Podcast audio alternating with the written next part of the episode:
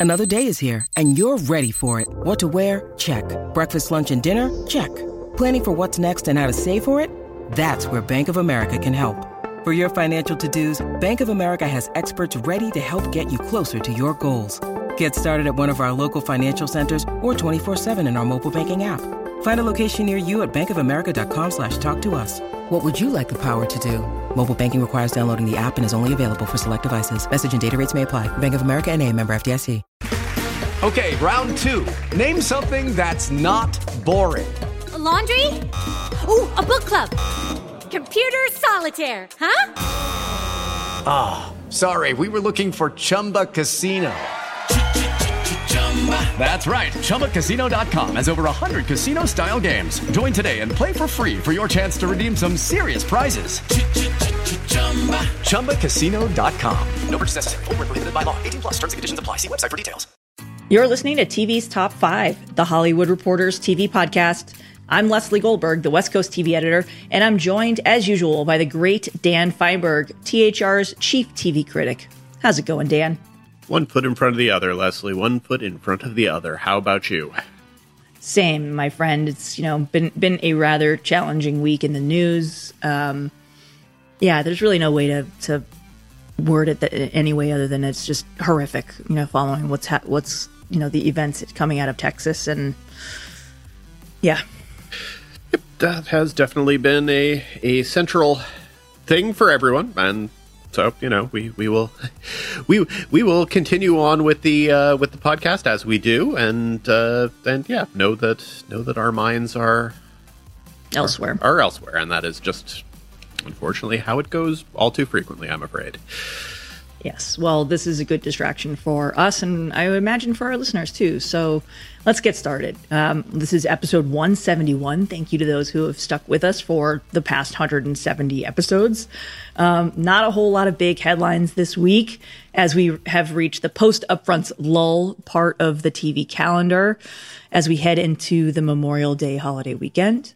So we can dive right into headlines. There's not a lot of them, but there's definitely a lot to talk about. So Leading off this week, number one.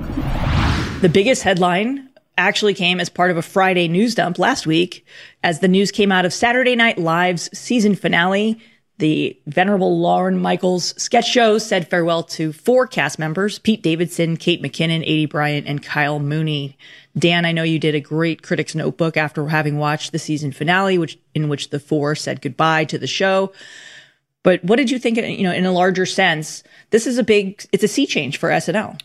It is. It's also a sea change that we've talked about on the podcast multiple times, sort of the idea that the show revised its way of looking at what being a core SNL cast member was in the past two or three years. And it did so to match the changes in the industry at large. And so 10 years ago, you never would have had Lorne Michaels saying, sure, Aidy Bryant, go off and make three seasons of Shrill. Sure. Cecily, Which was executive produced by Lorne Michaels. Exactly. Uh, sure, Cecily Strong, uh, make Schmigadoon, which also executive produced by Lorne Michaels. I, I, believe. I believe any one of the things that we're going to say. Well, with the possible exception, I guess, of Joe versus Carole. I don't think that, that was Lorne, not executive produced I, I don't believe Lorne Michaels got his name on that one, and probably he's relieved. But no, uh, yes. But but sort of as and Pete res- Davidson has Bupkis coming up for Peacock, which again executive produced by Lorne Michaels. Kenan Thompson starred in what two seasons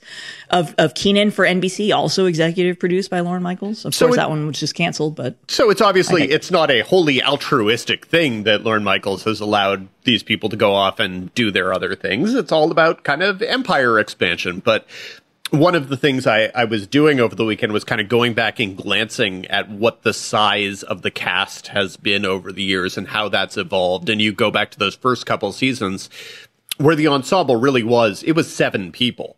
And that was it. And then it became seven or eight people. Then they introduced the idea of the featured players. And even still, you would have only seasons with say nine or 11 regular cast members and then however many recurring featured players. So three or four. Well, this group, it was 16 regular cast members and five featured players. It was too large of a cast and people really were getting lost. And I don't think there's any harm whatsoever in saying maybe next year let's have two or three fewer people and see how that goes. Obviously, these are four performers who will all be missed to varying degrees because they all had had very long tenures on the show. And obviously, Kate McKinnon, you know, she won an Emmy for, for her acting on the show. First person to have such an achievement in decades. So obviously she's kind of the, the featured person who, who people will be missing. And, I, you know, I, as I said in my piece that I wrote for THR, I, I don't think she'll be as missed as she would have been, say, five years ago, um, when the show needed her in certain respects. Now, maybe a little bit less so, but still, she'll be hugely missed. I think Aidy Bryant will be hugely missed as well. I think that Pete Davidson sort of got the headlines, and that's because Pete Davidson is the Davidson is the the page six tabloid favorite. You know, which which attractive female guest host will he date next? Uh, ooh, ooh, ooh, whatever. And it, realistically, in an actual practical level, I really don't think the show is going to miss him. He was never the most active sketch participant. Most of his material was either filmed bits or kind of monologue type things. So he wasn't like a, a group participant in the way that a McKinnon or an Aidy Bryant were, or even Kyle Mooney, honest, honestly. So yeah, I think, I think it is a, a sea change for the show, but one that is entirely necessary. I think that the show this may not have been the best cast in SNL history. I, you know, and I don't think it probably was, but I do think it was the deepest cast in SNL history. I think that they have people capable of filling basically any absent capacity, and maybe they'll add another featured player to it. I, I, would also guess that at least one or two more people will probably leave just with a little bit less fanfare. Anyway, uh, this is not a standalone segment, so I don't need to go any further. Yes, it's a change. And this just in, Dan, Jodie Foster will star in season four of True Detective for HBO. That is a that is a reasonably large piece of casting, and uh, you know, Jodie Foster had not had not made her leap to television. So, yay, we get to someday have a press tour panel with her where we say, "Hey, Jodie, why TV? Why now?" Um, and she gets to say it's basically just like film, just more of it. I look at True Detective season four as making an eight hour movie. Um, anyway, good for her. Uh, Jodie Foster is a great actor. So yay. and that's real time reaction from Dan. He had no idea that that embargo just came in, so hasn't been released to the world yet. That's uh, two hours from now, but uh, that's real time reaction from Dan from breaking news. It's kind of fun here when that happens. Eh, you know, not like I had anything deep to say about it, but anyway, yes, uh, good for good for True Detective. It adds a little bit of hype to True Detective, and so good for HBO. Yes, That's good, a big get. Exactly. Good for HBO. Um, so continuing with headlines, um, Netflix has renewed Heartstopper, which many, many people have been enjoying in recent weeks, for two additional seasons. The easiest way to tell if you have a hit show on Netflix is how big your renewal is. And elsewhere, Dan, not really headlines, but hard to ignore. Two big shows wrap their runs this week as Ellen DeGeneres officially signed off her syndicated daytime talk show and NBC's This Is Us came to its tearful conclusion. Dan, did you watch either? I know you've been on the Better Call Saul beat, which also ended its uh, first half of its final season, but lots going on. Lots of big iconic things coming to their end. I mean, you know, most of it is is what we've talked about over and over again about getting things in under the Emmy wire. That being sort of the presumably central reason why AMC decided to split up the halves of the Better Call Saul season in the way that they did. Uh, we'll talk a little bit about uh, Stranger Things down the road in Critics Corner as we do. And so, you know, it's May. And so things are coming to an end. This is us, lots of tears. Um, I'm a season behind on This Is Us. I, and I, there was no circumstance under which I was going to be able to watch 15 episodes to catch up in time for the finale. So, oh well, it, you know, it is, uh, it's a significant show because it was a, it was a broadcast hit. And anytime there's a broadcast hit, there's some significance to that, and it produces the inevitable, genuinely banal. Is this the last water cooler show? Is this the last broadcast four quadrant smash? Whatever, whatever, whatever. The answer to that question in all cases is no, it's not. No. and and there will be another. It will just be a slightly different shape and a slightly different conversation topic. And yeah, no, this is. I mean, we we saw a couple last season, Ghosts at CBS and Abbott Elementary. Absolutely. Yeah. And but uh, but again, even those even those shows, you know, absolutely while they broke through, there's probably a difference between breaking through and breaking out or between breaking out and Modern Family. You know, they're, We'll they're see what the Emmys have to say about uh, about both of those shows, and I think yeah, I think and the final season of This Is Us, for that matter. I definitely think that there will be conversations about about This Is Us for Emmy consideration, and I, I saw some of our friends on on Twitter talking about Mandy Moore and giving her TCA awards recognition and all of that. And hey, sure, maybe. Um, as for Ellen, it didn't really seem necessary to watch the end. The show had very very little impact on my life, but I know that it had impacts on many people's lives, and so I hope that Ellen left you for the better, which cannot be said for many of the staffers on her show. Uh, Fair, fair, and you know, and it, it, we'd be remiss not to mention Star Wars celebrations actively happening as we record this. There's already been a couple of headlines that came out of that. Jude Law starring in a new Star Wars series for Disney Plus, uh, return dates for The Mandalorian, etc. You can stay tuned to the Heat Vision newsletter that comes out every Friday from Aaron Couch and Borys Kit. Our, our fabulous colleagues are all over that beat. So stay tuned to Heat Vision for that on Friday with their newsletter for full details out of Star Wars Celebration. and as for Better Call Saul, I thought it was a great finale to a great half a season. Uh, it's sort of tough to understand how exactly one is supposed to evaluate what Better Call Saul is, given the sort of strange, half-hearted split of the season, where yes, this was a mid-season finale, but it'll be back in a month. So really, it's just kind of like they are taking a small hiatus to do other things, except it's all in the can. Anyway, great, great half a season, shocking finale, lots of great performances by many, many people. I like Better Call Saul a lot, and uh, but you know, the, again, there's so so many. Atlanta came to an end last week. Its most recent season, uh, etc. So coming and going, but we're moving our way towards June, which will hopefully be a little bit quieter than May. Yes. And up next, it's time for our first of not one, not two, but three mailbag segments. Number two. Let's lead off with our mailbag. This is the first of three mailbag segments that we've got for you this week. As I mentioned, we are in the post upfronts lull part of the TV calendar. So this segment is going to be general questions that we've received from our fabulous listeners. And a reminder, if you have a question you would like to hear Dan and I discuss, drop us an email at TV's top five. That's a number five at thr.com. Dan, let's get right into it. Listener Lynn emails and asks if abortion is disappearing on broadcast and other mainstream shows.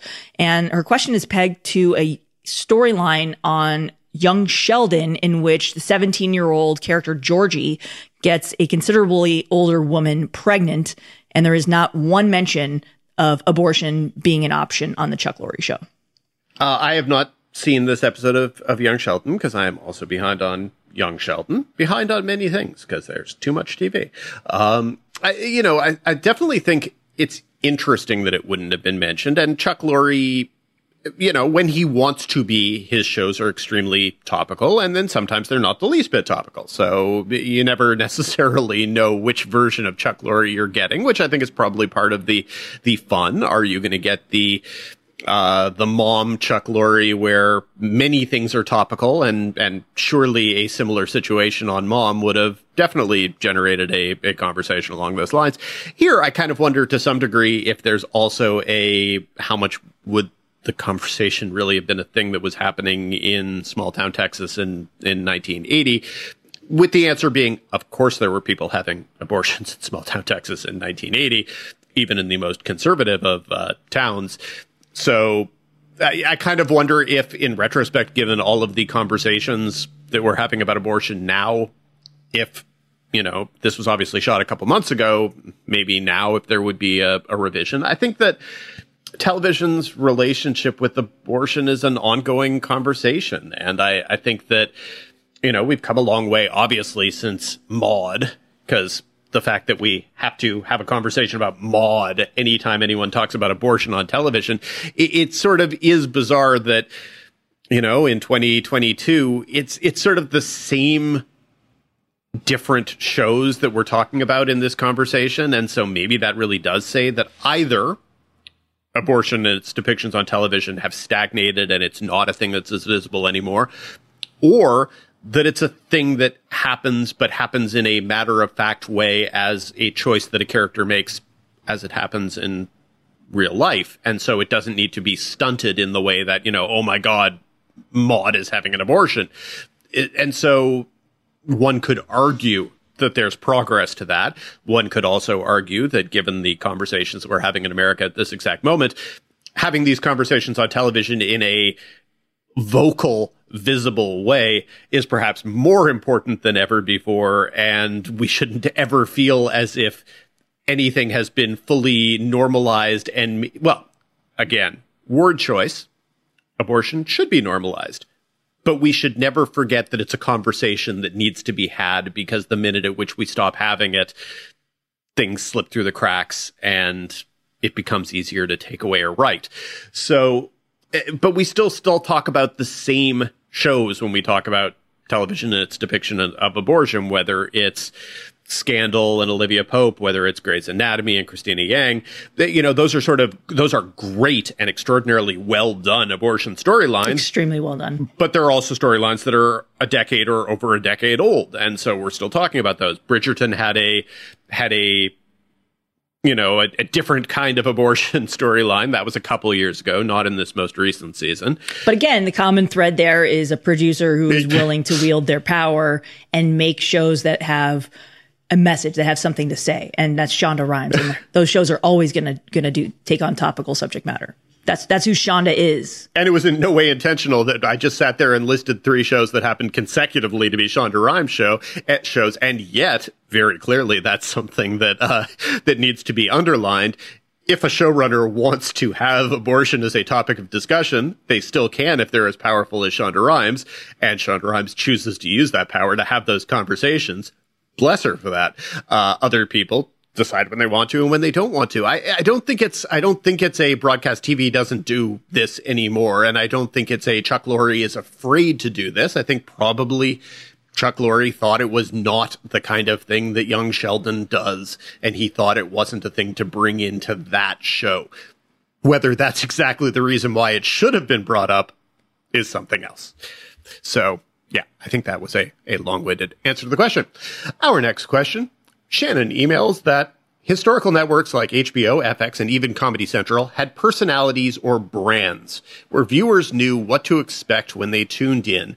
And that's not true, say for HBO, in the streaming world. Shannon asks if we're going to see distinct and compelling new brands emerge in this environment. That feels like a question for me on that one. So I'll, I'll field this one.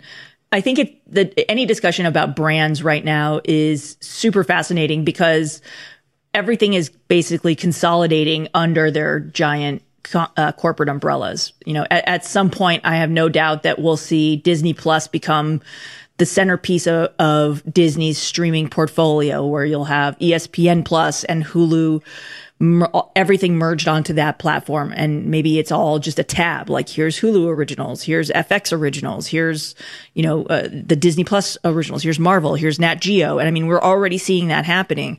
Um, you know the other piece that i think is interesting that disney and i'm not you know just stroking disney here but onyx collective i think is is we're at the beginning of seeing what that brand is.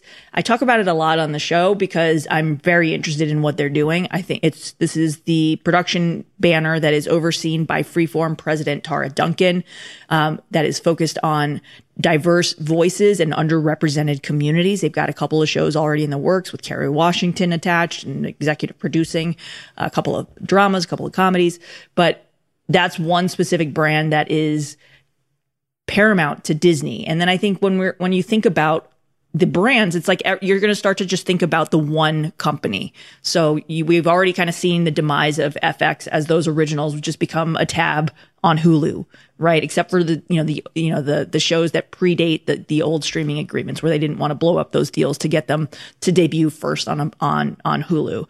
And I think you know like like like I said, FX is being folded in, and that brand is kind of being erased a little bit. But it's in service to the larger company. And that's what we're seeing at Paramount, which, you know, they rebranded CBS All Access as Paramount Plus because that's supposed to be the one stop shop for everything across that portfolio. So you're going to have tabs for Comedy Central and you'll have tabs for MTV, et cetera, and so on. And I think that's really what, what we're seeing. And you look at HBO Max. Yeah, there's the DC tab. There's the HBO library tab. You know, there's, everything else. They've got Friends and Big Bang Theory, so they'll have the Warner Brothers tab, you know, and at some point there'll probably be a Discovery tab. The same idea. So again, it's brands within brands. So it's when you think of Disney, you're not not just thinking of Mickey Mouse, but you're also thinking of Marvel and Star Wars and FX and Hulu, and the same goes for all all these other companies. So it's basically using all of these sub brands to represent the larger collective. And I think that's eventually where we're headed. I, I think that also sort of maybe in lieu of a specific demographic brand, we're going to see some amount of brand definition just based on levels of curation. I think that to me more than anything is is how streamers are setting themselves apart. That you kind of can look and go, okay, Apple TV Plus has this level of curation. Um, okay, so that's why they had such a good spring because they have this level of curation. HBO Max has this level of curation. Netflix has no curation whatsoever. But that's at least not right now. But that's also been always, and we've talked about this over and over again, the brand at Netflix is the something for everybody brand. The the if you right, do- but everyone else is is doing the something for everyone. Not to interrupt you, Dan, but everyone is trying to have four quadrant programming. They want something for kids and family. They want something for the Marvel and, and, and fanboy audience. They want something for, you know, for the female viewers, etc. You know, and I, I think that it's, you know, to, to your point, these all, all of these larger companies have to have their one giant brand, but I think we're still at a point where that's all still being defined. You know, and I think if you want a, a great example of that, you know, we got a, a listener question asking when where Glee was going to stream again. Well, news broke last week that it's going to stream on both Hulu and Disney Plus. You want a great argument for what what's the difference between those two brands? There's your there's a great example. Well, it's got want the same show on both platforms. So there is that it's it's you're illustrating the overlap that exists within one specific brand at Disney. And I think obviously we're going to see more and more of that. Probably the the more and Absolutely. more shows either either streaming on both or things that were streaming on Hulu for a long time, basically just eventually migrating their way over to Disney Plus.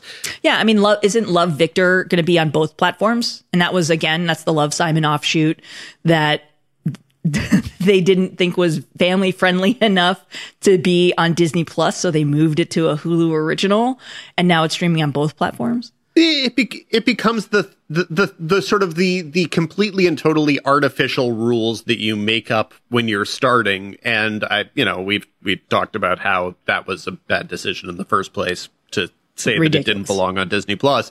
And it was. Uh but just you know like okay it's one thing to say on day 1 here's what we're pretending the brand is, but then you get to year two or year three, and suddenly it can't just be that one thing. And so, right, because your subscription numbers have stalled, and now you're like, well, crap, we need to broaden it out. So let's put Dancing with the Stars on Disney Plus, which does a couple of things. It broadens out the demo, and it brings some urgency to get live viewers to tune in on platform. But also, if you're looking for brands eh, you just have to look to the sort of the smaller streamers. You know, BritBox BritBox has a brand. Acorn has a brand. If you if you look to certain places, hell, the Discovery Plus, as long as it's an, an autonomous thing and not just another tab on HBO Max, Discovery Plus has a brand. It's sort of strange and weird and random, and I don't understand what it is a lot of the time. But so I, th- I think if you if you look, some of these services do have brands, but there's really just no way in in this marketplace for you to for anyone to want to narrow down what they are. Up next, friend of the five, Jason, emails What great show or shows are most unfairly getting ignored in the tsunami of April and May premieres? Dan, this is definitely a question for you. And as we've talked about when we, did our May TV preview, there's an Emmy deadline, hence why this month has been especially crowded. Yeah, it's it's a lot of stuff, and it's uh, a lot of stuff that I'm worried about, and I, I guess basically, ultimately, we're going to discover what things have been ignored when actually there are award nominations. You go, come on, seriously, how did we forget about dot dot dot or dot dot dot? And a lot of it is there's just too much. And so a lot of things are getting drowned out. And so if people are talking about Atlanta and they're talking about, um, and they're talking about Barry and sort of those are the returning half hour shows that people are concentrating on. To my very concerned mind, that suggests that they're not talking about better things. And so that upsets me and worries me. And so I do worry about uh, frequent podcast guest Pamela Adlon and whether she's going to get any recognition or not, or whether that's going to somehow slip through the cracks. And and so that that irks me. Then there are a lot of kind of services that have a lot of stuff that simply aren't going to be able to promote and push everything. So like I do feel as if Severance caught on for Apple TV Plus, and that's great. And I, I think Severance is a really, really good show and I'm happy with that recognition. And I think the Pachinko caught on, but maybe in a more broad and nebulous way, like, okay, we're not going to talk about the individual actors, but we'll talk about it and we'll make sure it's nominated for costumes and cinematography and stuff, but maybe not for drama series. And that to me would be a mistake and that would make me unhappy uh, there are just so many adaptations of things popping up places. And so I don't think that Shining Girls on Apple TV Plus should by any stretch of the imagination be a drama series nominee. And I'm still confused why it's a series and not a limited series. But Elisabeth Moss is fantastic in it and always worthy of award recognition. I haven't seen anyone talking about that show in, in, you know, months. And so that worries me. I'm a little bit less sad, but still definitely feeling like it's slipping through the cracks about uh, Life and Beth, uh, which has, you know, Amy Schumer, Michael Cera, almost no buzz whatsoever. Uh, but that's one of those things where do I wish people were talking about it a little bit more because I think it's a good show? Yes. But if you ask me to narrow down a, a six you know, category, a, a six nominee shortlist in any category, would I put it in a top six anywhere? No, I probably wouldn't. So, you know, how, so either that makes me part of the problem or whatever. Uh, I, I feel as if I need more people to be talking about the man who fell to Earth, not necessarily the series, but uh, Chiwetel Ejiofor's performance. Like, if you don't nominate the series for things, whatever, fine, I don't care. Preference, whatever. I think it has very good moments sometimes, and sometimes where it's not quite sure what it is. Chiwetel Ejiofor's performance absolutely should be nominated for lead drama actor. It, it, to me, there's no question about that, and the fact that it doesn't really seem to be front and center to any conversations, it bothers me a tiny bit. So yeah, those those are a few in answer to in answer to that question, I would say. Uh, let's go for one more question in this uh, pod of limited responses before we do two standalone question answers. Listener Doug asked about the next gigs for Josh Holloway, Keri Russell, and Jennifer Garner, and wonders what our favorite cast was in a show that wasn't so great in the wake of Fox's decision to cancel pivoting. Let's concentrate on the first half. What can you update Doug on? Well, Keri Russell is doing a political thriller for Netflix called The Diplomat from an executive producer of Homeland. Jennifer Garner has a full plate. She's doing a Reese Witherspoon Apple limited series called The Last Thing He Told Me, the Party Down update for Starz, and is reteaming with the Alias creator J.J. Abrams for the Apple drama My Glory Was I Had Such Friends. Meanwhile, Josh Holloway is also returning to the J.J. Abrams verse with HBO Max drama Duster, which, like uh, JJ's Apple show with Jennifer Garner, is awaiting a premiere date, like most everything else from Bad Robot. Excellent. That to me feels like a transition into our next segment. Number three. Continuing with our supersized mailbag, Hassan wrote us on May 23rd, just two days before news came out, asking what was going on with J.J. Abrams and his big deal with WB Discovery since Bad Robot hasn't made anything for HBO Max and announced Justice League Dark two years ago. Wouldn't you know it? I would say friend of the five, Leslie Goldberg, you're something more intimate than a friend of the five. half of the five? I was going to say, you're, two and a half of the you're, five. You're about 2.5 out of the five. Um, Leslie Goldberg wrote a terrific story for the Hollywood Reporter Fill us in on the deets, Leslie. Well, let's just say that Warner Brothers Discovery CEO David Zaslav also agrees with you, Hassan, that nothing has come from this $250 million overall deal that JJ and Bad Robot signed with Warner Brothers back in 2019. It's important to note here that that deal was signed with John Stankey and Peter Roth at the studio, Stankey with AT&T. Obviously, AT&T is no longer involved here, but and Peter Roth has has moved on. We've got Channing Dungey now sitting atop the studio, but JJ landed at Warner's with a very competitive situation. He left money on the table to re-up at Warner's as part of a big company-wide deal. Apple strongly pursued him, and you know I'm told was offered him north of $500 million for his exclusive services. He declined because he wanted to be able to have his movies get a theatrical release. So what has he been focused on? Well, he's announced several scripted projects. We broke news this week that he is doing Speed Racer for Apple as a live action series. Um, but look, for, in a larger sense, a lot of the stuff that has been announced, we haven't seen. Demimonde, especially, which was announced back in tw- early 2018. That's the first show that JJ is writing and creating since Fringe in 2008 is now on the bubble. So Demimonde on the bubble, the original JJ show, they just cast their lead last month. But basically what I'm hearing is that this is a debate over the show's budget. So before we get into Demimonde, it's important to note that House of the Dragon, the Game of Thrones prequel, was completed with a budget under $200 million, which is obviously that's not chump change, but it is rather affordable considering it is a Game of Thrones series. So what's go- how does that affect Demimonde? Well, sources say Abrams and Bad Robot are looking for a budget for Demimonde that is north of 200 million. Zaslav is sitting here saying, well, I've got to cut $3 billion from the company's budget as part of the, the newly merged Warner Brothers Discovery. Is, does this make sense to spend north of 200 million on one show? And that debate is likely going to sink Demimonde before it can even finish casting. Again, just one actress has been cast so far; it's the lead. But again, this may be old, outdated by the time we come out. As I can imagine a pre-holiday news dump for this one, but I don't think Demimonde is going to move forward because that's a lot of money for one show. You know, and sources say Zaslav and Abrams have been in close contact because you know Zaslav is now looking at every overall deal and seeing if Warner Brothers Discovery is getting the money that they need out of these deals, if it's worth it. So, you know, I, I originally heard that they were that Warner Brothers Discovery and, and Zaslav was, were willing to walk away from the Bad Robot deal. That is not true. Instead, what they're trying to do is look at what makes sense. Two, does north of two hundred million dollars make sense for one show? Not so much.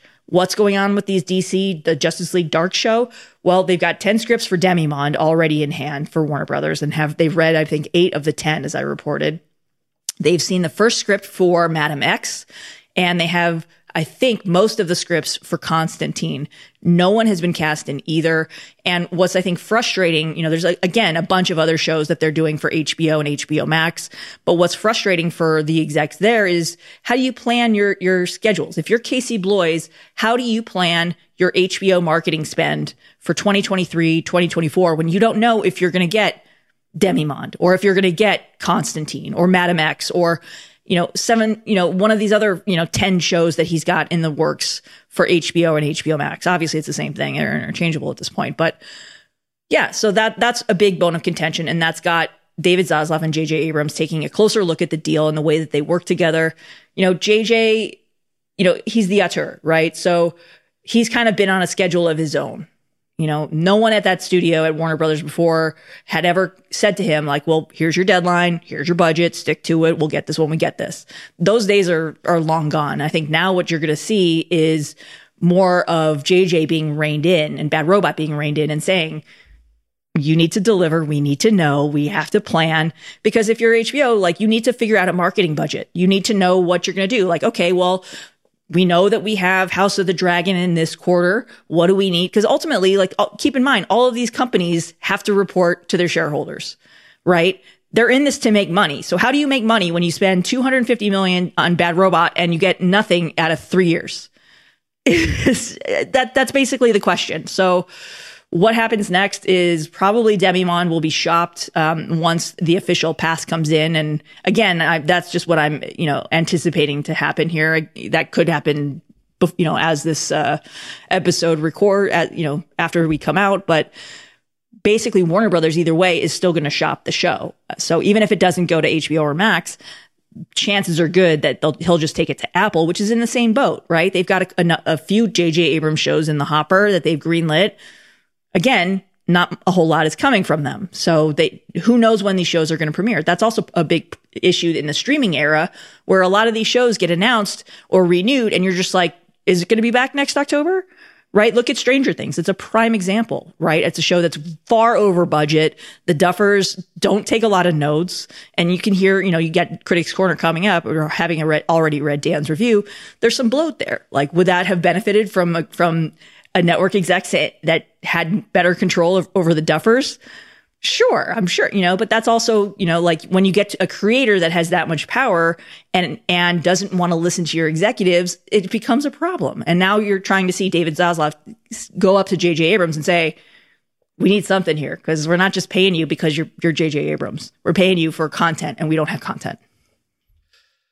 I mean if you look at his track record his track record is definitely hit and miss and but there's still a difference between when you're getting top of the line I'm actually the writer, producer, director JJ Abrams versus you know, hi, I'm JJ Abrams. I like supporting the vision of other people. Here's a show that I'll put my name on, but it's not all me. Yeah, Westworld, you know, but he's again, I don't think he's involved in the day to day of Westworld. That's Lisa Joy and, and Jonah Nolan. I wonder, I wonder, and you would have no way of answering this, and this is just me being curious, is how much, you know, Demimonde, when it was first announced, it was a couple years ago, how much money has been put into that show to get it to where it is right now? You know, you mentioned the number of scripts. Well, yeah, writers' rooms. I think there was a mini room going. You know, I have one source, I, I had heard it's at least six figures already invested in that show. And that's before you've even finished cast you've like I said, you cast one person in that so far. You haven't built sets, you haven't done anything. There's plus marketing and promotion, which is not cheap. That's a big investment, and you haven't even gotten to the 200 million investment. Yeah, I feel I feel like six figures feels low, honestly, because presumably not just a writer's room going, but presumably you also have a production department that at very, at the very least has been doing sketches, has been, you know, uh, doing miniatures for things, whatever. You know, th- there's been pre-production work done on that show. Obviously, if the budget is over 200 million for a first season of a show, if the pre-production that's gone into the show is a million or a couple million, you can just go, okay, fine, on to the next thing.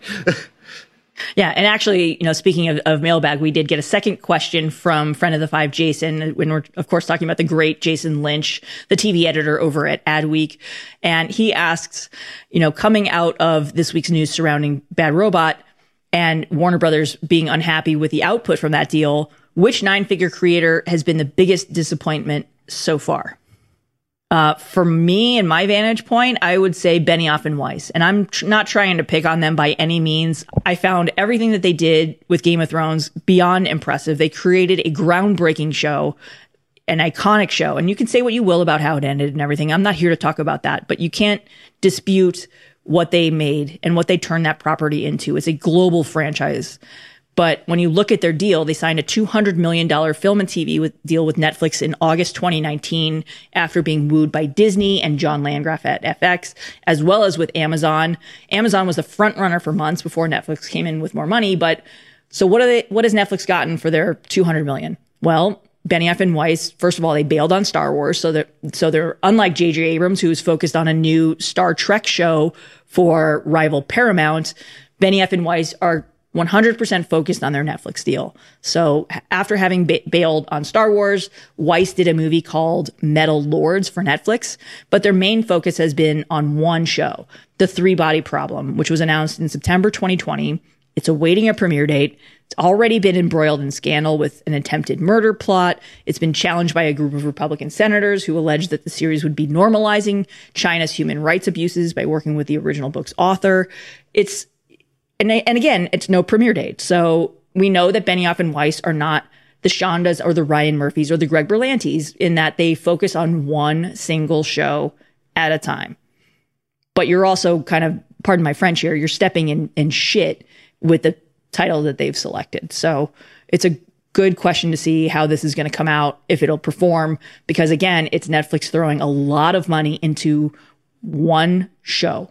And like HBO and and Warner Brothers Discovery with that Robot, does this does the end justify the means? Well, we're going to find out because this is I think fully cast, still in production, again awaiting a premiere date, and we'll see. I, to, to me, the answer still feels like it's it's Ryan Murphy, uh, just because if you look at his Netflix output, a lot of the stuff has been has been bad. Some of it's been good, but there's what, been output. There's been output, but it's all been niche output, and on top of that, you have to be Netflix and you have to look at the sheer number of shows that he's produced that are bigger shows for other people, you know, sort of the carryovers from his other deals. So every time you get a big Ryan Murphy show on FX, Netflix has to be sitting there going, Yeah, motherfucker, we're paying you all this money and you're making shows for Disney. Yes. That, and, they, and, he just announced what? The return of Feud, and he's got two more shows, the American Sports, whatever, and some, I don't know, there's two other shows in the American franchise. So. Yeah. So, that, so that to me is why Ryan Murphy is the answer, is because if you're Netflix, you look at every new season of American Horror Story, you look at every, I mean, obviously American Crime Story. But that was a carve out. That was a carve out as part of the deal. They knew that that was going to happen. It's not like, when when Netflix signed Benioff and Weiss, they they knew that they were going to walk away from Star Wars. Everyone knew when they signed that deal that that, that was going to happen. I knew. I told I told our, our, the rest of our staff, go back and look at your emails, Dan. I told you that, that they were going to be bailing on Star Wars. I don't doubt you, Leslie. I never doubt you. This isn't about me doubting you. No, I'm all all. I'm, I mean, obviously, if nothing comes out for Netflix out of the Benioff and Weiss Weiss deal, that's a pretty big waste of money. Well, wait, they, they had that comedy. What was that comedy that that Amanda Peet did? She was on our show for it, and I can't remember. she was. It was, it was, the chair, but that's the chair. That and that was a passion project. They probably slapped their names on it. Yeah, and, that that to know. me is definitely not counting as anything big. You, you know, though we'll see it. That's a favor, I'm guessing. It is, and it probably didn't cost much to make. Maybe they can find a way to milk a, an Emmy nomination for Sandra Oh out of it, but I would be skeptical. Shocked. But yeah, I, I wouldn't be shocked. I would I would still be I'm a little surprised. Uh, you're talking about some major, major shows that you're worried that Emmy voters will will overlook, and now we're talking about the chair. I think that's got to be a lot lower down on the, on that list. And no offense to Sandra Oh, I absolutely love Sandra Oh, and you still have the final season of Killing Eve up there. Uh, no, so uh, but I'm I'm still saying Ryan Murphy Murphy simply because of the discrepancy between the thing that Netflix has been paying him zillions of dollars to do and then the stuff he's been doing on the other side and the difference of uh, in the profile between those. That just in terms of frustration maybe, maybe so maybe it's not disappointment it's frustration with Ryan Murphy. Like uh, you know yes he's given them a fair number of shows. I don't think that is the problem. He's just given them a fair number of shows that have came made, and went. Yeah, came and went. In some cases were savaged. In other cases, hey, you know, at least he got Golden Globe nominations for The Politician. But, but again, it's I mean, the awards are a bonus, and it's not like you know. Obviously, Netflix. We know Netflix is desperate to have th- those big trophies in their showcase in their in their uh, in their lobby, but ultimately, it's about getting their subscribers. Keeping first of all, is about retaining their subscribers and about getting people to spend time on their platform. And, you know, we, like, this is all going to go back to the, me ranting about the lack of transparent ratings, but those Ryan Murphy shows, they do perform, at least according to whatever, you know, gibberish Netflix ratings, you know, when, when, that, when all that crap that they put out and claim to, that they purport as actual ratings or whatever, but they rank, right? They rank on whatever made up bullshit that Netflix puts out, but at least they have something you know, whereas Benioff and Weiss are like, great, we got the chair, what canceled after one season, probably spent no money on it, to your point. And then, and now we're waiting for this thing, and it's already been in the headlines for not exactly great. The, the narrative going into it is not great. And the chair wasn't canceled; it was announced as a limited series. But that's oh, even. Dan, it was. I'm a, it pretty was a, sure Amanda Peet said that she had an idea for a second sure, season on our show. Whatever. Anyway, though, yeah, lot, there lots. That finale leaves it open for a second season. There absolutely could have been a second season, but it was still billed as a limited series. limited series just means that the episode count is limited. It doesn't mean that it's not going to get renewed. Yeah, sometimes yes. That's how I'm looking at it. Totally fair. Anyway, I digress. All right. Up next, With Lucky Land slots, you can get lucky just about anywhere. Dearly beloved, we are gathered here today to. Has anyone seen the bride and groom? Sorry, sorry, we're here. We were getting lucky in the limo and we lost track of time. No, Lucky Land Casino, with cash prizes that add up quicker than a guest registry. In that case, I pronounce you lucky. Play for free at LuckyLandSlots.com. Daily bonuses are waiting. No purchase necessary. Void where prohibited by law. 18 plus. Terms and conditions apply. See website for details.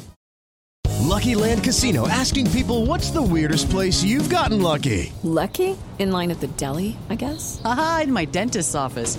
More than once, actually. Do I have to say? Yes, you do. In the car before my kids' PTA meeting. Really? Yes. Excuse me, what's the weirdest place you've gotten lucky? I never win and tell. Well, there you have it. You can get lucky anywhere playing at LuckyLandSlots.com. Play for free right now. Are you feeling lucky? No purchase necessary. Void where prohibited by law. 18 plus. Terms and conditions apply. See website for details.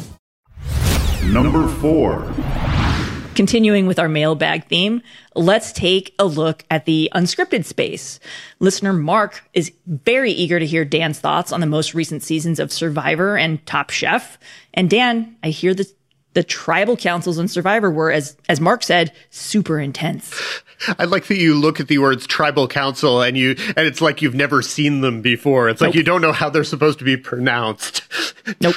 Tribal council? Tribble, tribbles, tribal council. I don't know. I've never seen Survivor. Not for me. Ah, Survivor's great. Um, so okay, going to be talking mostly about Survivor and Top Chef here, and I'm not going to spoil the end of the Survivor season, but I've seen the end of the Survivor season. I have not seen the end of this Top Chef season, so yeah. Um, the tribal councils were, as Mark said, super intense, and um, I, honestly, there was like a four week in a row stretch where the people who were voted out were all very enthusiastic about having been voted out. And that's something that doesn't happen very frequently on Survivor and that made me kind of happy because it's one of those things where you never know how bitter people are going to get about having been victimized by something that's actually just, you know, a part of the game. And that's always one of the things that irks me on Survivor. It's, but irks within the normal flow and confine of the game is, you know, people who are, who are pissed off at having been, uh, blindsided or something. But no, there were four weeks in a row where the people who were blindsided were all overjoyed at having been part of a Survivor blindside. And I kind of dug that. And I dug that the final tribal council, the final jury was not a bitter jury. They were a jury who asked questions, who tried to get to some of the answers regarding people's strategies and who voted based on whether they felt that the final tribal answers were justifiable as someone who deserved to win a million dollars. I, I thought there was there was some appreciation for the game of a different type this season. Now, I have to say that part of the reason why the jury wasn't exactly sure of who they were supposed to be voting for is because the strategy of the game has gotten a little messed up. There was sort of supposed to be a we're going back to the game's roots two seasons ago, 41, a season that I couldn't finish. Like someday I'll try again because I finished every Survivor season, so I might as well. But I just stopped because there were too, there were some things that were just straight up annoying, like the decision to have Jeff Probst doing lots of direct to camera addressing and over explaining of things that Survivor fans already understood perfectly well. Anyway, that still gets on my nerves. Uh, uh, Jeff Probst is such he, he is such a good host, but he has maybe done it for too long and has read too many of his clippings about how he's such a good host. And so he feels the need to imprint on things that don't need imprinting, like the final tribal where he decided to tell the jury what a good jury they were and how good their questions were. It's like, come on, Jeff, you, you we, just, we just don't need you for that. Um, and the show really has gotten to be a mess. I am more of a survivor purist. Give me one or two immunity idols, period, move on. The sheer number of advantages, advantages that require se- saying secret code words. Uh, sometimes it's a steal a vote. Sometimes it's a, it's a extra vote. Sometimes it's an idol. I, I used to be able to keep track of absolutely every piece of advantage that was in the game and how it fit in with the existing alliances and all of that. And that's what I liked about Survivor. As it stands now, I lost total track during this season of who had what and what difference it made. And the alliances were all kind of free floating because I don't know that anyone really knew. And that became a little annoying. It was a, it was a season that benefited tremendously from a, a very good cast. And if they ever decide to return to all star seasons, I think there are lots of people who are strong contenders to be future all stars if they do this. I would say that Lindsay, for example, is a lock to be a an all star in the future. But I would say that Omar is probably a lock, that Hai is a lock, that Jonathan is a lock. Like there are a lot of people who from this cast who would be totally viable going forward as as all stars. And I don't know that I could have said that about the season before this one. I think that there was a lot of fun in watching just how physically astonishing Jonathan was in the first half of the season. I kind of liked watching Lindsay then compete with him in the second half of the season, and it, it was better for the show to not just have one Goliath who was the only person who was being physically dominant. But I liked the different kinds of games that Maryanne played, that, that Mike played. It was, it was a pretty good season. Still too many advantages and secret things and gadgets and whatever. Give me the, give me the simpler version where people are there and then they have one idol at each tribe and then there's a merge at a prescribed point that that tends to be the survivor I like a little bit more. I will be interested in seeing what from this two season block they keep next season and what they don't because it was such a big big deal about how these two seasons were shot back to back and how no one knew what to expect because no one on 42 had seen 41. I will be curious what they choose to keep. I would hope that they keep actually very little of it whatever. They'll do what they do. Uh, Top Chef has been great. I think Top Chef has been less good this season than the Portland season before. The Portland season, unfortunately, has the problem where I think it was the best Top Chef season start to finish. And then we discovered afterwards that the person who won was facing many harassment and other allegations about workplace behavior. And it was entirely a thing that, frankly, the Top Chef producers blew. There there was bad research that put both the audience and the show's hosts in in a bad position to have to go from being like, God, this was a great season. Everyone made great food. Yay. To being like, yeah, it was a great season, but pity about the person who won. That's so you had Padma, who is, you know, outspoken about everything, having to literally go from celebrating what a great season it was and what a great winner they had to being like, oops, the next day. Why would you do that to Padma? That's that's horrible. This season was not, I don't think, as as good as that. Like I think we're getting down to a a very very good final group of contestants: uh, Sarah, Evelyn, Damarr, and Buddha. But but I don't know that I think that as a group of four.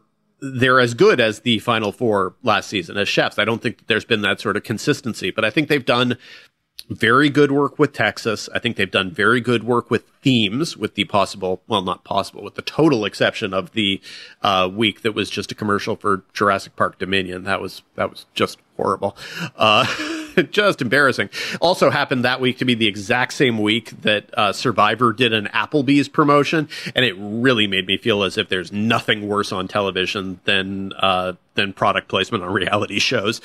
Uh, but a lot of the people I think are doing very good work and a lot of the personalities are good. Of the four people, I think that very clearly Buddha has the most personality in his cooking or maybe the most whimsy. And so I appreciate that. I think probably of the four contestants, Evelyn is the one whose food I would like to eat the most. She seems to be doing great work. And, uh, Sarah is just so wonderfully sarcastic that I'm very glad that she got the chance to come back into the game. I think that her her droll personality, like if it was it was who amongst these people I would like to hang out with, I am certain that I would have the most in common with Sarah, but I would probably want to hang out with Sarah at a restaurant where Evelyn or Buddha were cooking. So uh, I, I like me some Top Chef very much. It is it is one of my favorite things to do each week is get to Thursday night and have the opportunity to actually turn off my brain for 75 minutes, uh, because God, that's a very necessary thing. Uh, speaking, continuing a little bit on the reality front, but of a slightly different type. I could have saved this for Critics Corner, but I'm not going to. There is a new season of Somebody Feed Phil out, which is another one of my favorite turn your brain off shows.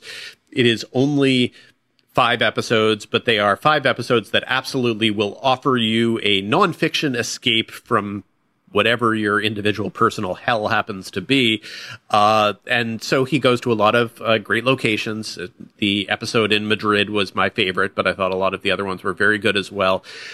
And if you don't know the show, it's Phil Rosenthal who created uh, Everybody Loves Raymond, and he goes places and meets people and eats food. And it's all about him meeting the people and enjoying the food. It is such a positive, hopeful, aspirational show.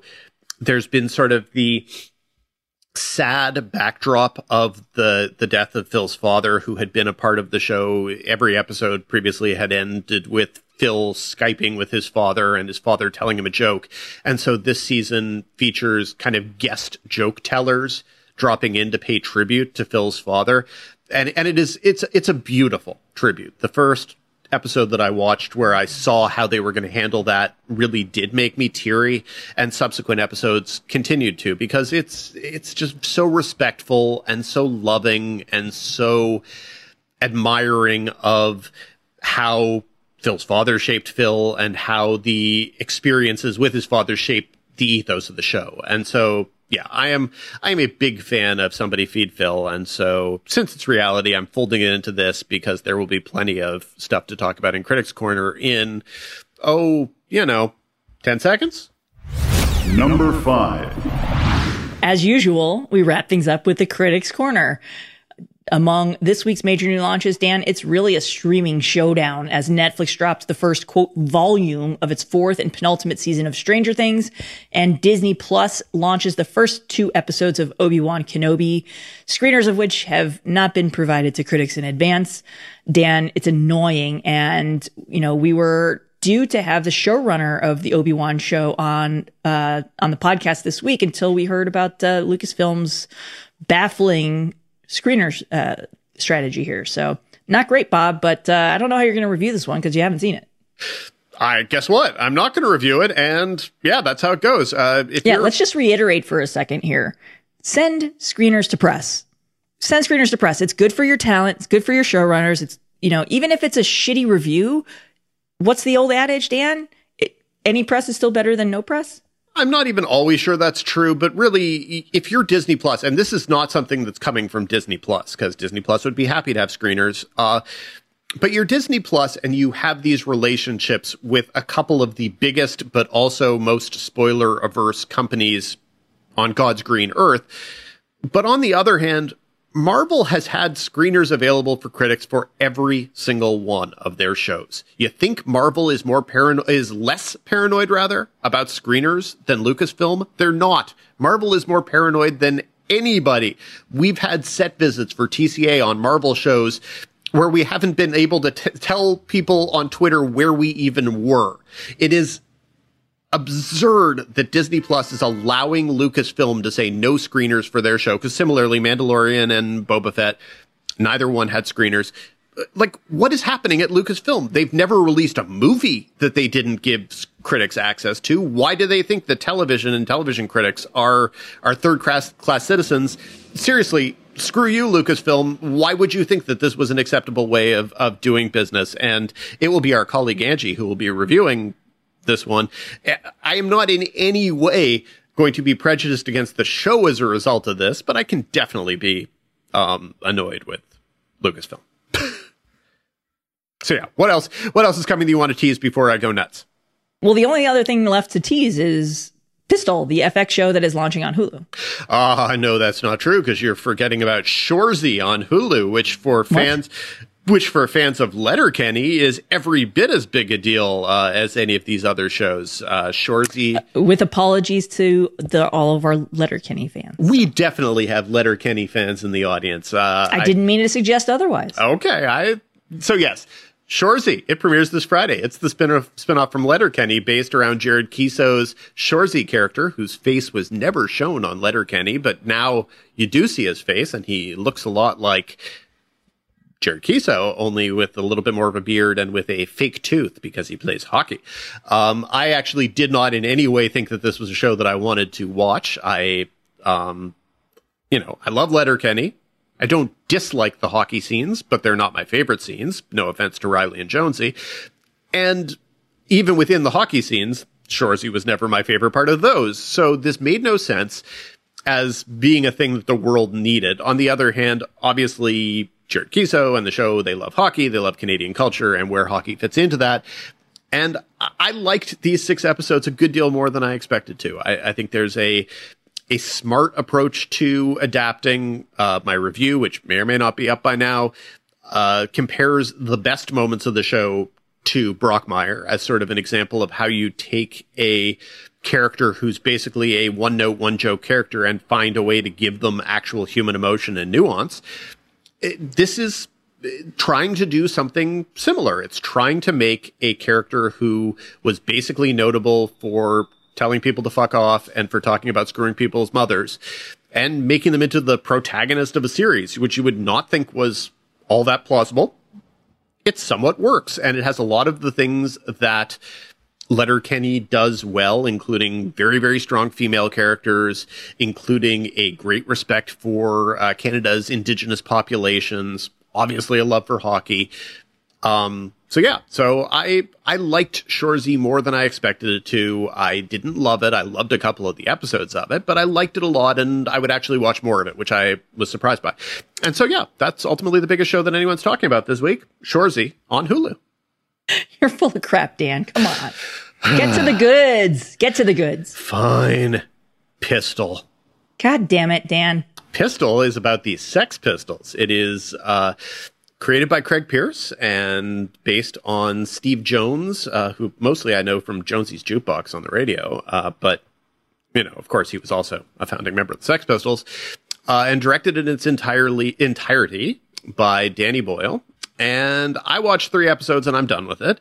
It is basically most of the things that annoy me about biopics, um, specifically musical biopics, and a lot of kind of hollow Danny Boyle style. And I often really like Danny Boyle style, and I didn't mind it here, but maybe what I minded was what it was in the service of, which is one painful cliche after another. There's like a, a three minute stretch in the second episode where it's like, ha, Johnny, we're going to call you Johnny Rotten because you have bad teeth. And everyone goes, ha, great nickname. And then Sid, like the hamster, but our hamster's vicious. We're going to call you Sid Vicious. Ha. I don't care if that is exactly how Johnny Rotten and Sid Vicious got their nicknames. You have to find a better way to present it as drama because otherwise it is going to be excruciating. And in these cases, it was excruciating. Uh, there is obviously some very, very good music here. There is no question about that. Um, and there is some amusing presentation of 70s period anarchy in the UK, as it were. Uh, but in general, just too many cliches, and the the musical biopic genre is is so entrenched, and it's so rare that you get a good one, and we we tend to rate them on a curve where like a fairly average movie like Walk the Line or Ray where you can get a spectacular performance, but the actual storytelling is bare bones average gets elevated to a higher degree simply because it's not as excruciatingly bad as Bohemian Rhapsody. Uh, this is kind of Bohemian Rhapsody with the style of winning time. And I don't know necessarily that, that I can find much reason to recommend that.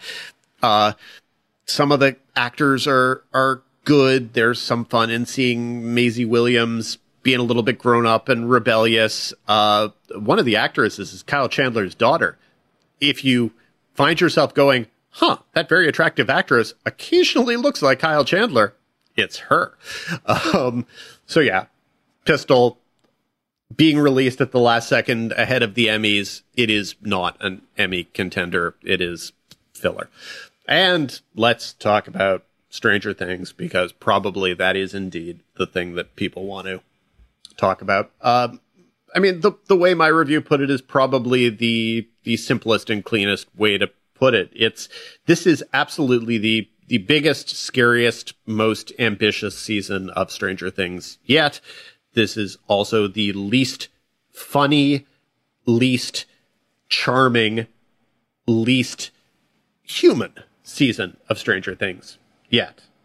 So just kind of take that as you take it. Uh, I find that I like going back in my mind to that first season where nobody knew who anybody was. You know, people recognized David Harbour. People said, ooh, Winona Ryder's back. But it was still a total under the radar show. You go back and look at running times for that season. Most of them were between 40 and 50 minutes. It was all set in Hawkins. The special effects were totally bare bones. They were, they were, let's not show you things so that we can scare you because we know that if we attempt to show them to you, you're going to see that our special effects budget was not very high. Well, that is no longer the case with Stranger Things. Of these seven episodes, one of them is 62 minutes. Five of them are a little bit over 70 minutes, and episode seven is 98 minutes. The last two episodes, the amount of time it would take you to watch the last two episodes of this batch of Stranger Things episodes, you could watch The Godfather. And I'm not necessarily going to compare Stranger Things to The Godfather, but you shouldn't have running times that make me wonder if I want to compare your show to The Godfather. And in every single case, it feels as if either you could have trimmed things out, and there's a lot of time with Eleven and Will and Joyce off in their new California home. A lot of time with Jonathan. No offense to Charlie Heaton. He's looking like he's in his mid 30s at this point, and it's hard to justify what he's still doing on this show. And yet there he is, because whatever.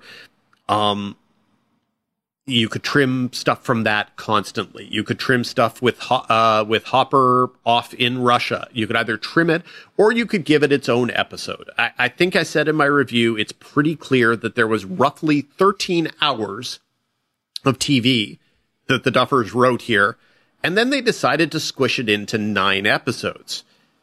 And in no case do I think that these episodes benefit from being as long as they are.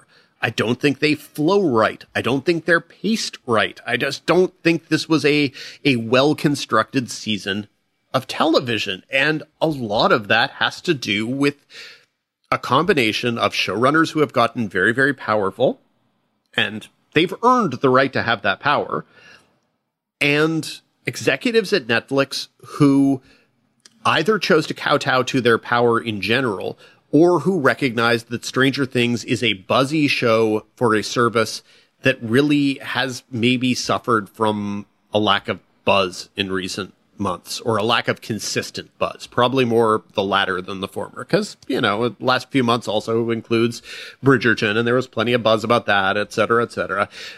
Um, but yeah, it, this is this is a situation where an actual executive with a strong guiding hand surely could have either said, "Okay, let's get these episodes down to 55 minutes apiece. Trust me, not everything is gold."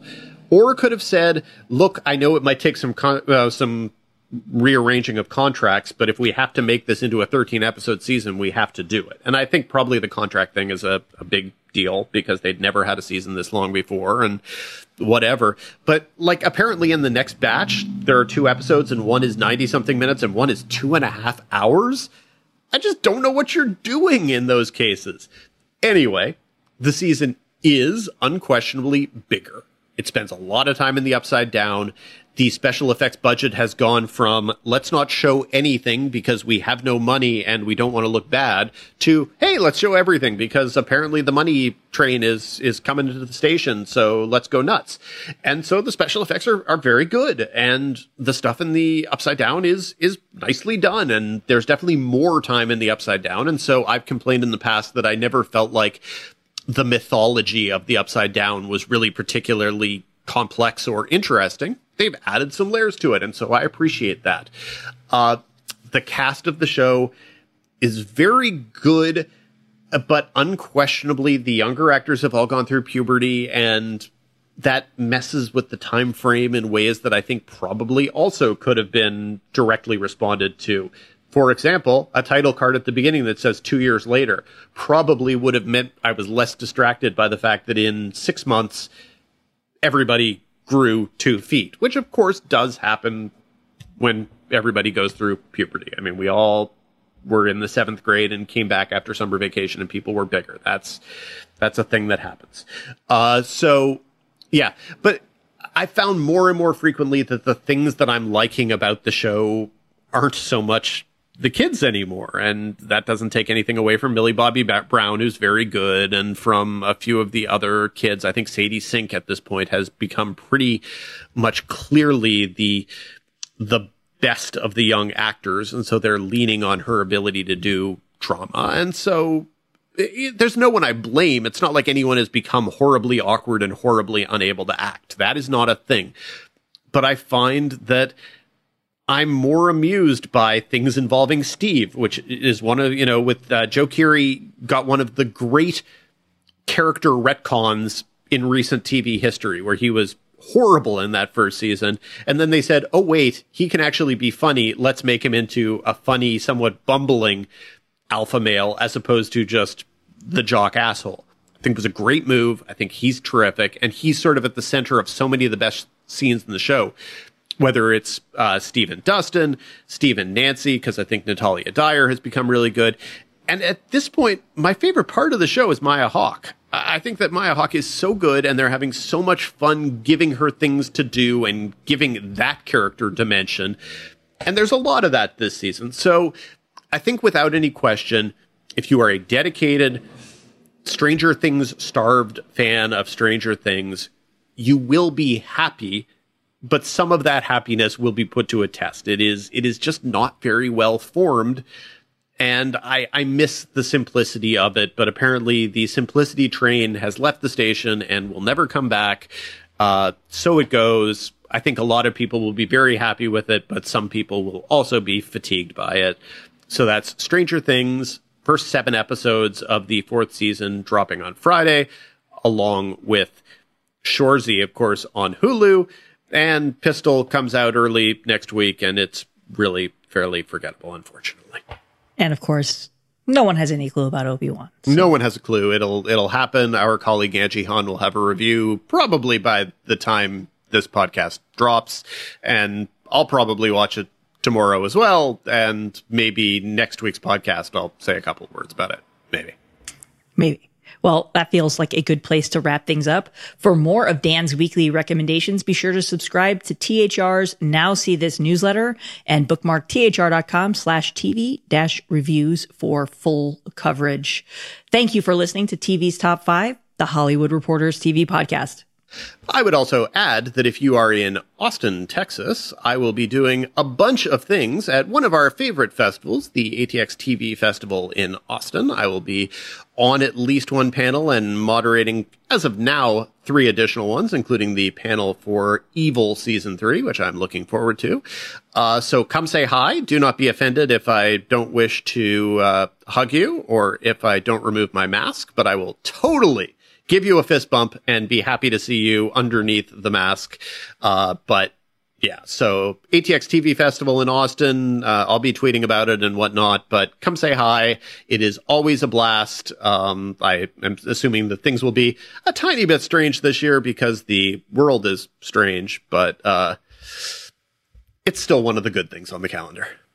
Yes, have some queso for me, Dan. I will have some queso and some brisket. Uh, so yes, returning to our normal send-offs, be sure to subscribe to TV's Top 5 on all of your various podcasting platforms. If you like us, rate us. If you really like us, write a little reviewy thing. It does help spread the word of mouth. We're always happy to chat with you guys on Twitter. Come let us know what's working and what isn't working. We got a bunch of good mailbag questions this week, and some of them will sit in the mailbag either to get answered in future weeks or unfortunately sometimes we'll forget. So, you know, if it's been five or six months and we haven't answered your question, feel free to email us again. And if you have new questions, email us at TV's Top 5 at THR.com. That's TV's Top 5, the numeral 5 at THR.com. Until next week, Leslie. Until next week, Dan, and have a great Memorial Day holiday, everybody.